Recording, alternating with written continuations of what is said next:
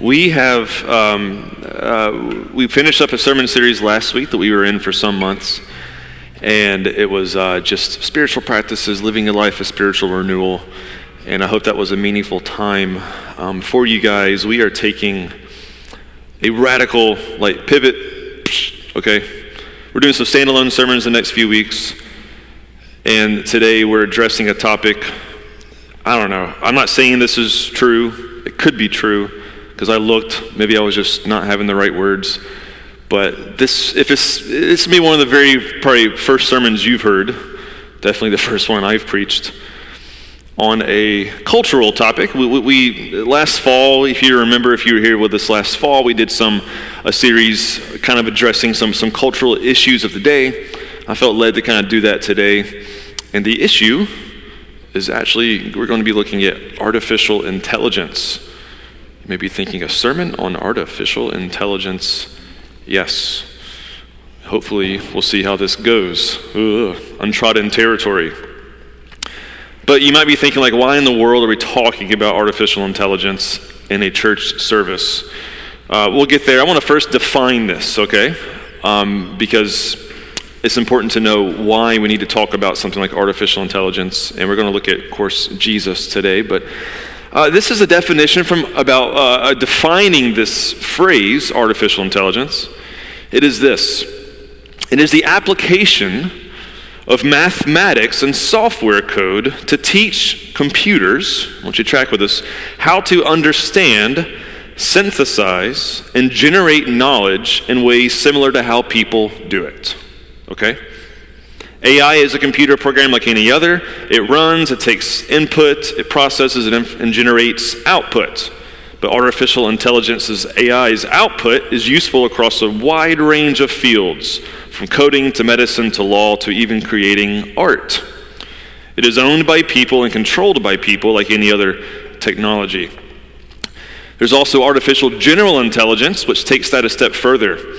Uh, you know, companies like Tesla and Boston Dynamics are are essentially trying to create, you know, robots that mimic human behavior. He mimic how we think, how we learn, how we pick things up, how we process information in our own brains, and trying to actually create an, a complete artificial version of that that can actually be in our homes to help help us do housework, etc., and so forth. You may be thinking, this sounds like the movie I watched last week, right? Um, in the next five or seven years, these things, they are not going to be movie like anymore. They're going to be our reality, okay? This is going to be, and I don't think this is hyperbole, this is going to be one of history's most revolutionary moments that has the potential to change everything. Okay, here's an example of what I mean by that, okay? For the first uh, 1500 years or so of the Bible's existence, it existed because human beings copied it by hand, okay? But that, uh, that profession was called a scribe. Are there any scribes, professional scribes in this room this morning? There's not. There were for thousands of years. Like they were, they were absolutely crucial to a society to pass down knowledge because everything was handwritten. Until this guy named Gutenberg created this press and so what happened, it was about a three year project to handwrite a Bible. Gutenberg printed 180 in one year. All the professional scribes were no longer in business, they were out. Overnight, that 2,000 year old profession changed and was gone forever, okay? I mean, this, this has happened, you know, um, over in, in history ever since then, right? You, you think of journeys that would take months on horseback or boat, now reduced to only hours by airplane. I'll never forget when I was in Newark, New Jersey, on the airplane. It was a night eye. I fell asleep and I woke up and I was in Jerusalem or Tel Aviv in Israel, like literally in one night across the other side of the world. You know, it's a pretty, these things have happened in history and changed history, but we're living in that time now, and it's going to be artificial intelligence and the development of it. Mr. Sundar Pichai, uh, Google's CEO, he's greatly involved in the inner workings of AI. He says this a 10 year outlook for us. It will bring changes and alterations to almost every sphere of life. We must begin now bracing for its impact, and we must learn how to adapt as a society because AI will prove to be, in his words, more profound than the discovery of fire. That's what he says. Goldman Sachs just released a study that estimates by 2030, sorry, yeah, 2030, 300 million full time jobs around the world will be replaced by AI. That's just seven years away. That's just seven years away. Just like those scribes who lost their job when the printing press was invented, we're going to see this on a much larger scale. And maybe new jobs will be created as well. And who knows, maybe I will be out of a job because just two months ago, a church in Germany had their first total AI service. True. 300 people showed up, preached by ChatGPT with a fake person on a screen. So maybe you'll be hiring ChatGPT in seven years, and I'll be of the. I'm just kidding. That probably won't happen. This is just one sermon. We can't talk about everything, but the hope you get the idea that this is going to radically change our world, and we as Christians need to be thinking Christians. Like, what, is, uh, uh, what does the Bible say about artificial intelligence? Well, if we travel back in time and asked any of the biblical authors, they would say, First off, they would understand what we're saying because they speak in Hebrew or Greek. And secondly, they would have no concept of anything like artificial intelligence, no idea what we're even talking about because the Bible says nothing about artificial intelligence. So, end of sermon, we're going home. Thanks. Just kidding. The Bible speaks of everything we need for salvation and for knowing Jesus Christ and for following Jesus Christ, but it's not an encyclopedia of the sum total total of human knowledge. But I do think there is something for us here that we need to kind of set inside of us, inside of our faith as Christians, is like a foundational stone as we brace for what's coming ahead in, in the next, I don't know, five years, in the next decade or so uh, maybe even sooner than that. Some estimate even as close as three years. We may be seeing some of these things impact our world. We need to learn to read the Bible and through prayer and with the help of the Spirit, consider there's a lot of things the Bible addresses indirectly. And we have to kind of do some homework to say, yeah, like how does the Bible still be our guide, even when we're facing something like artificial intelligence? Okay, so um, Artificial intelligence and artificial general intelligence, AI, AGI, will have the effect and goal, and this is going to help us navigate today, some, eh, of taking something very human, our brain, how we think, how we learn, how we write, and so forth, and essentially digitize this process, create an artificial version of it with the goal that it can actually improve us. Okay? The goal that it can actually improve us as, as people, improve our conditions as a society, and it will change us. It's not necessarily recreating humanity, but taking what is already there and trying to artificially improve upon it. So here's a question that we're going to answer or try to answer this morning is are we going to lose our humanity to artificial intelligence? You ever thought about the idea of losing your humanity? Is that in the Bible anywhere? Did anybody in the Bible ever lose their humanity? Yes. We're going to look at that this morning. It may prove to be a really helpful guide for us. Or maybe another question Are we going to lose God's design for humanity by trying to improve upon it? How do we, as image bearers for God, stay human, okay, throughout this next stage of, I don't know, civilization, technological progress? Or maybe we can just sum it up and say, what does it mean to be a human being? Like the most basic question that almost feels silly to ask, but I think we need to ask it. What does it mean to be a human being? And how do we cling to our humanity in the ever changing world? All right, so we're going to begin with Jesus, and this is why. What is a quiz, pop quiz? What was Jesus' favorite title for himself? Son of Man. Look at these Bible nerds up here. All right. I like Bible nerds. Woohoo. That's right. Son of Man. It was not Christ. Okay? He, he never called himself Christ, indirectly kind of said yes, but whenever he was pushed to call himself the Christ, he deflected and called himself the Son of Man. What does that phrase mean, the Son of Man? It is found in the book of Job, Ezekiel, the Psalms. We read it this morning in Psalm 8. And it's really a reference to um, just a human. It just means a human being. Okay? Son of Man just means the human. So Jesus' favorite title for himself was Jesus the human. Sounds strange coming off our tongues, but that was his choice. And an example here comes out of Matthew 26. Uh, we'll read this behind us here. This was when he was arrested in court before his um, accusers here, and he, he remained silent. And the high priest said to him, I adjure you by the living God, tell us if you are the Christ, the Son of God.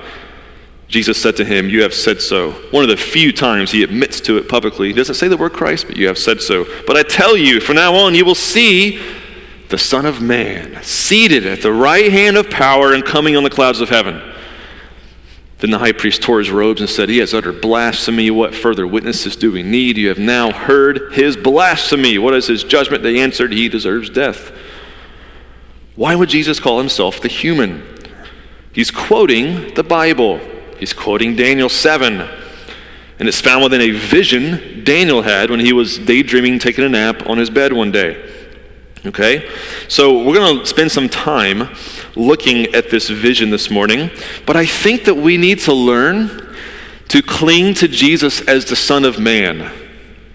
Of course, He's our Christ, He's our Lord, He's our Savior, but as we venture into this unknown kind of world, um, maybe brave new world, as Huxley would call it, we could say, Jesus, He's our Christ, but He's also, He's the person, the human, the Son of Man. Maybe we need to learn to cling to that to help ground us as we move forward.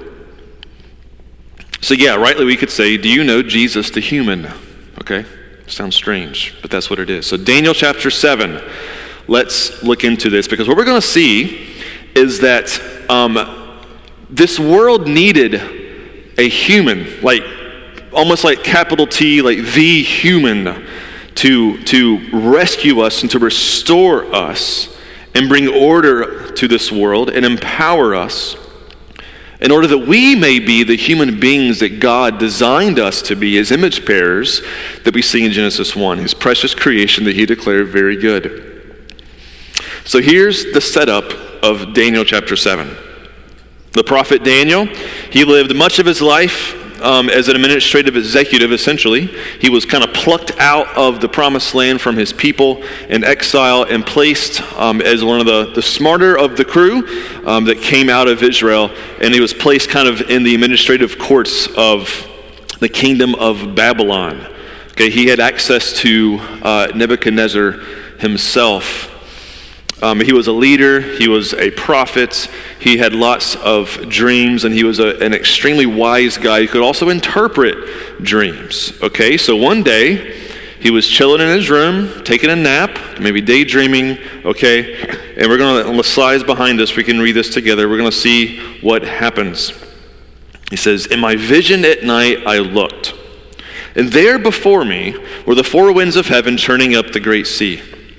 Four great beasts, each different from the others, came up out of the sea. The first was like a lion and had the wings of an eagle. I watched until its wings were torn off and it was lifted from the ground, so that it stood on two feet like a human being. And the mind of a human was given to it. I want you to pay attention as you're reading about these beasts. Pay attention to the human qualities. It matters. Okay? The mind of a human was given to it as it stood on its two feet like a human. And there was before me a second beast, which looked like a bear.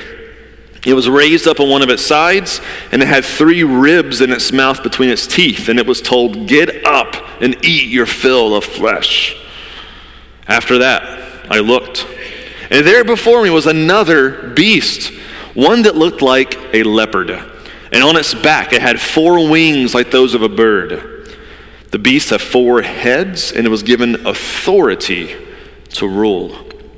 After that, in my vision at night, I looked, and there before me was a fourth beast, terrifying, frightening, and very powerful. It had large iron teeth. It crushed and devoured its victims, trampled underfoot whatever was left. It was different from all the former beasts, and it had ten horns.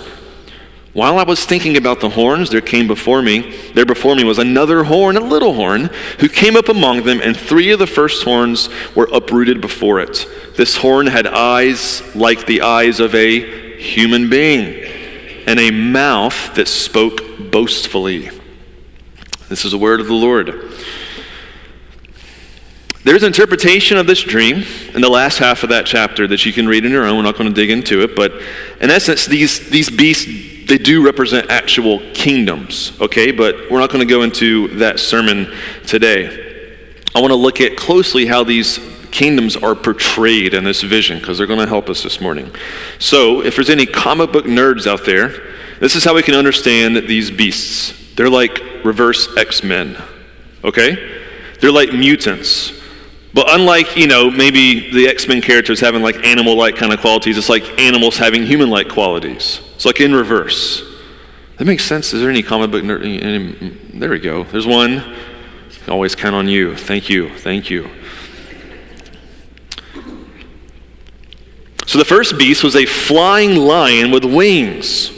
It's a mutant, right? Who loses its wings and begins to stand upright while having the mind of a human. It's a very interesting picture. Okay, it's similar to the third beast. The fourth, beast. the fourth beast is unlike all the rest, and he was said to have the eyes of a human and a boastful mouth. But they all have something in common, which is a, a human characteristic that we're going to look at, is that they were ruling and they had dominion. They were ruling and had dominion. Now, how are they ruling and having dominion? Violence. They found the bear and there was ribs hanging out of his mouth, right? If you ever ran into a bear and it looked at you and there was like ribs with like blood dripping, like pretty horrifying picture. like I'm going to run the other way, right? Um, the fourth and terrifying beast that said it trampled everything underfoot, crushed its victims, trampled everything. Okay? These beasts were ruling, but ruling corruptly, ruling wickedly, and very sinfully. Now, these mutant beasts, they do not reflect the kind of animals God created in Genesis chapter 1, but they're ruling like humans were told to do in Genesis chapter 1. So these beasts are not ruling like God or even ruling as his image bearers, but they're ruling corruptly as these like mutants, okay? The first thing we need to consider about what it means to be human this morning is understanding, according to Genesis chapter 1, who are we as people? Who are we by God's design as image bearers of Him? This command to rule and have dominion was first given to us. Genesis chapter 1, verses 26 through 27. Let us make mankind in our own image, in our likeness, so that they may rule over the fish and the sea and the birds in the sky, over livestock and all the wild animals, and over all the creatures that move along the ground. So God created man in his own image. In the image of God, he created him. Male and female, he created them. God blessed them and said, Be fruitful, increase in number, fill the earth and subdue it, rule over the fish in the sea and the birds in the sky, and over every living creature that moves on the ground. They were to rule like God and rule beneath God's rule as his stewards, but they were not to rule as God. It's a very distinct, important distinction. They were not to rule as little gods. To be human is to bear the mark of God, but not to be God. They will learn to live as the most powerful and intelligent creatures on earth with love, wisdom, truth, beauty, and justice, because those are the things that God is. And when we start living it out that way and, and having dominion in this world through the things that, that describe who God is, we start tapping into our humanity and learning what it means to be human in this world. But when our humanity is corrupted, sin is found, and it's no coincidence that in Genesis chapter 3, when Satan was present, he was not there as a human being, he was there as a beast is a serpent. As a serpent who, when he tempted Adam and Eve, he exercised authority over them. And they listened to him and they obeyed him. But who has authority over the beasts? We do. It was a whole backward scenario. Adam and Eve have had, they had all the authority to say, No, you serpent, I have authority over you. You have no right to tell me anything of what to do. But that beast ruled and had dominion over the people. And that is when things went wrong. We have also this, this fascinating story that kind of shows like this, this is the path when we lose our humanity is the Bible kind of describes things as animal-like. We become like less than human, become more like the animals that he made. This actually happened to somebody who lost their humanity and became animal-like. Fascinating story. It's found in Daniel, just two chapters before, a few chapters before, seven, and it's the story of King Nebuchadnezzar. This is king of Babylon. Okay, this is the people, the guy who invaded um, uh, uh, Judah and um, exiled all the people out of there. And at the height of his kingdom, he's like walking on his porch. Okay, it's like his White House, his palace. You know, he's looking around, and he just sees all that he's accomplished. He's in those days, you could say he was literally ruling the world. All right, that's what he says. Is this not? Should be behind me here. Daniel chapter four, verse thirty. Is this not the great Babylon, which I have built by my mighty power as a royal residence and for the glory of my majesty? Not the right words to say, right? As he spoke those things out, this is what happened. While the words were still in the king's mouth, there fell a voice from heaven O King Nebuchadnezzar, to you it is spoken. The kingdom has departed from you, and you shall be driven from among men, and your dwelling place shall be with the beasts of the field. And you shall be made to eat grass like an ox, and seven periods of time shall pass over you until you know that the Most High rules the kingdom of men and gives it to whom he will. Immediately the word was fulfilled against Nebuchadnezzar. He was driven from among men and ate grass like an ox. And his body was wet with the dew of heaven till his hair grew as long as eagle's feathers and his nails were like bird claws. He lost his humanity. He lost his humanity because of his pride, because of his arrogance. He was robbed of his humanity. He pushed the boundaries and limits of his humanity, essentially thinking of himself as God, and he found himself diminished to an animal like state. He tried to essentially do better than God's design of people and look at what happened to him. So there's something to learn here before we move on, okay? That, number one, it is possible to be human but to lose your humanity. Like that's a thing in the Bible. And it's deeply associated with corruption, with power, with arrogance, with pride, all those things that, that, that come that are temptations for us. It can diminish and rob us of our humanity. Even in small ways, right? If you find yourself getting angry over small things and you just you kind of lose control over something so you get angry in order to get that thing that thing under control once again and you try to exercise authority but you're doing so in a just in a just a, a more vile just way that is trying to leverage your own power or the sound of your the, the loudness of your own voice to get your own way. Like even in small things like that you're you're losing touch with your humanity when you give in to that. That's not god's way right? Those are things you may see like on safaris in, in Africa with the animals, right? That are a bit more wild on how they interact with each other. And this is biblical kind of imagery here, right? I mean, when Cain, after he killed his brother, um, before he killed his brother, excuse me, um, God told him, He said, you know, sin is crouching at your door like an animal, and its desires to rule over you. But that sin, that's a beast. No, you can rule over it. What God said. You can master that. You can rule over that. This has been this is a common thread in scripture. So this is the issue with all the kingdoms ruling this world in Daniel's vision, right? That were um, that we saw those beasts. Nebuchadnezzar was a living example of one of them. They were ruling not as humans, bearing image-bearing humans, but like beasts. They needed a truly human ruler, one who was actually exercising rule and dominion according to God's design, and not in corruption, sin, or injustice. Okay, two minute break. How we doing? You tracking so far? This is not a normal sermon on my end. I'm aware of that. You're not going to hear a sermon like this often. Are you guys still here? Okay, great. Thank you for your patience with me. I felt kind of compelled to preach this, so I don't know. All right, Daniel 7. continue on in the vision. As I looked, thrones were set in place. This is right after the beasts. And the Ancient of Days took his seat. His clothing was as white as snow, and the hair of his head was white like wool. His throne was flaming with fire. His wheels were ablaze. A river of fire was coming and flowing, coming out before him. Thousands upon thousands attended him. 10,000 times 10,000, that's 1 million, stood before him. The court was seated, the books were opened, and I continued to watch because of the boastful words. The horn was speaking on that fourth beast. I kept looking until that beast was slain, and its body destroyed and thrown into the blazing fire. The other beasts had been stripped of their authority, but they were allowed to live for a period of time. So in this picture, we see God sitting in, in what we can call his divine council. There's a million people or uh, uh, beings surrounding him, and he's on this chair.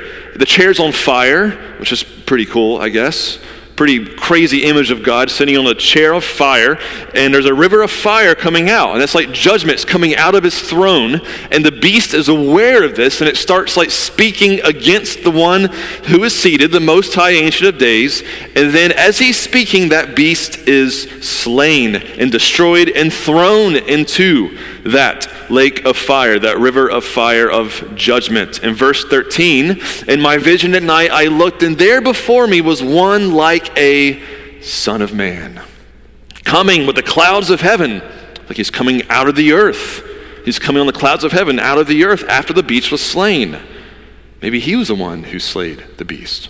You guys tracking with us? He approached the Ancient of Days and was led into his presence. He was given authority Think of Genesis 1, the authority that we have. This Son of Man, this human, was given authority. The authority of the beasts had now belonged to this Son of Man. He was given authority, glory, and sovereign power. All nations and all peoples of every language worship him. His dominion is an everlasting dominion that will not pass away, and his kingdom is one that will never be destroyed. This is no ordinary human, right?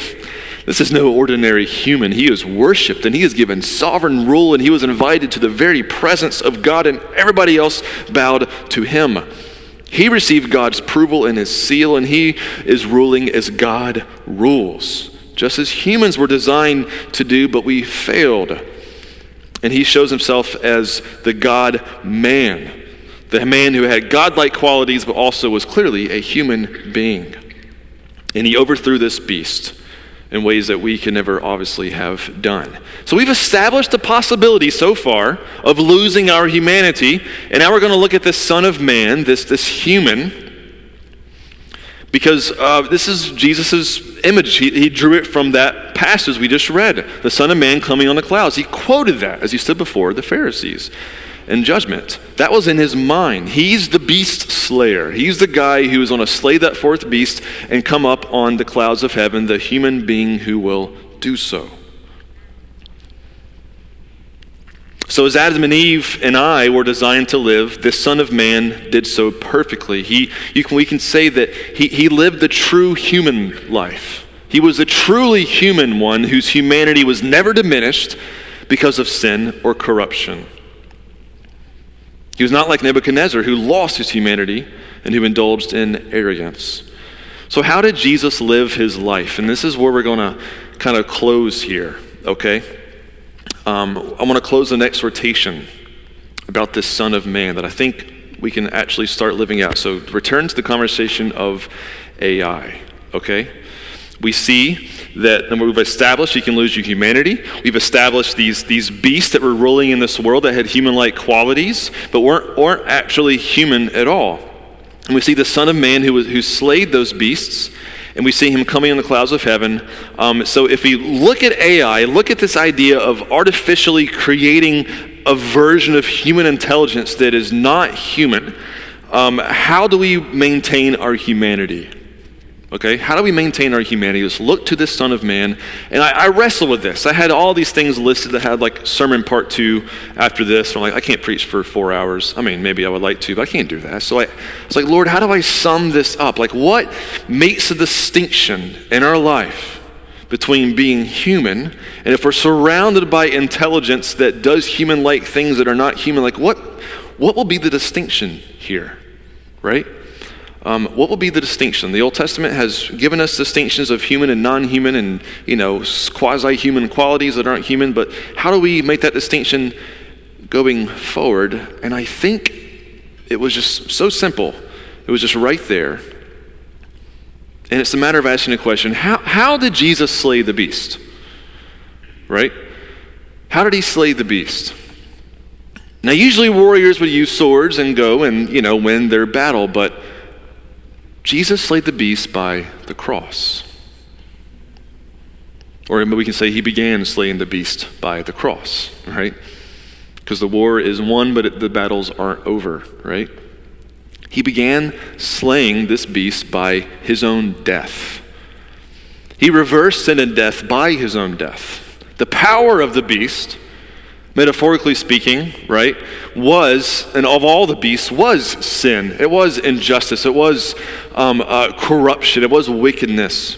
But Jesus reversed those things by his own death and offered forgiveness to us because he paid for even our own sin on the cross. And that is how the beast lost his power by Jesus absorbing all, all of our sin and all the wickedness on his own shoulders, and he paid for it all, and he reverses it by his own death. But what happens is, that way of his death, he invites us to live as a way of life. Luke 9, 23, he said to the crowd, If any of you wants to be my follower, you must give up your own way, take up your cross daily, and follow me. I think the answer to maintain our humanity is to live a cross shaped life. A life that is actually shaped by the love of God that pushes you and I to serve others and love others in such a way that maybe we get nothing in return for. The Son of Man did not come to be served, but to serve, Mark 10, and to give his life as a ransom for many. The distinctive life of a follower of Jesus will always be marked by the cross, would always be marked by the cross. The Son of Man showed us how to be a Son of Man by telling us, walk around with the cross, bear it as the shape and weight of your own life, because uh, show people his death for them through your own love for them, as you tell them about his death, show them the power of his sacrificial love. Serve them, even more so um, than yourself. Live for the glory of God and for the sake of others. That's the way of the cross, and that's the, the human life in this broken world, because the reality is, AI is not created to be cross shaped. It's not created with these values in mind, meaning it will not be directly for the glory of God that it exists. It will not be for the sake of others necessarily that it exists. AI, in a way, is coming to be served and to serve you as an individual. I'm afraid that AI just may amplify the worst parts of us as it tries to improve upon the best parts of us. One thing that's already happening is it's driving us even now more apart from one another. I think we're more polarized as a society because we just don't talk to each other. We don't spend time with each other. We don't know our neighbors' names as we should. And not to be overly cheesy, but like we don't have enough actual FaceTime with people, like, you know, FaceTime. Everything's just digitized communication, communication. We can only anticipate that as AI grows, we're going to go relationally and physically more and more apart from each other. But to maintain our humanity, I think, is simple. We need to direct all of our life for the glory and for the love of God and to love others as Christ did. And so, as Christians, as we embark forward on this, I want to be, I think we need to be known as people who are people people. Does that make sense? We need to be the ones in our world who are still people people. Like, we are with people when artificial intelligence in our digital media world just continues to give us more ways to talk to each other by never being with each other. More ways to serve each other by never actually physically being there to serve each other. More ways to communicate without ever actually communicating with each other face to face. The reality is, we, we need to make sure that the values of our church, the values of our lives, of our families, is directed towards the thing that Jesus valued which is God and people. Jesus died for people. He did not die for an artificial version of ourself. So we need to make sure that our heart and time and energy and efforts then should reflect His. And our time and energy and efforts should be bound to the very people that He died for, the people that He is inviting to know Him, to have a relationship with Him, and to resist any kind of uh, uh, uh oncoming digital wave artificial intelligence wave that may just pull us farther and farther apart from each other. So, two application points that will be something I think we can live out today. And I can call our worship team forward at this point. Have you already adapted a life that is more separate from people than not? Because so a lot of these realities are like now. Like, do you already have a life that is more separate from people than not? Okay? Do you spend more time on, I mean, there's all kinds of versions of artificial intelligence now. I mean, Google is AI in many ways. Do you spend more time on your devices and things than you do with people? Because it's only going to get worse as time moves forward. Are your connections with people more digital than physical? Number two, I think this is a way we, we, we cling to our humanity here. When is the last time you sacrificially served someone and not to your own benefit and to the point that it was costly for you. Because such an action is unreasonable. Such an action um, uh, dispels any kind of theory of evolution that says we just kind of evolve for the sake of, you know, our own uh, survival. Um, there's something very alien and different that says, why would you love somebody and, and, and sacrifice something for somebody else when you get no benefit? That makes no sense. So why would you do that? It's because that kind of love is from heaven. That kind of love comes from Christ.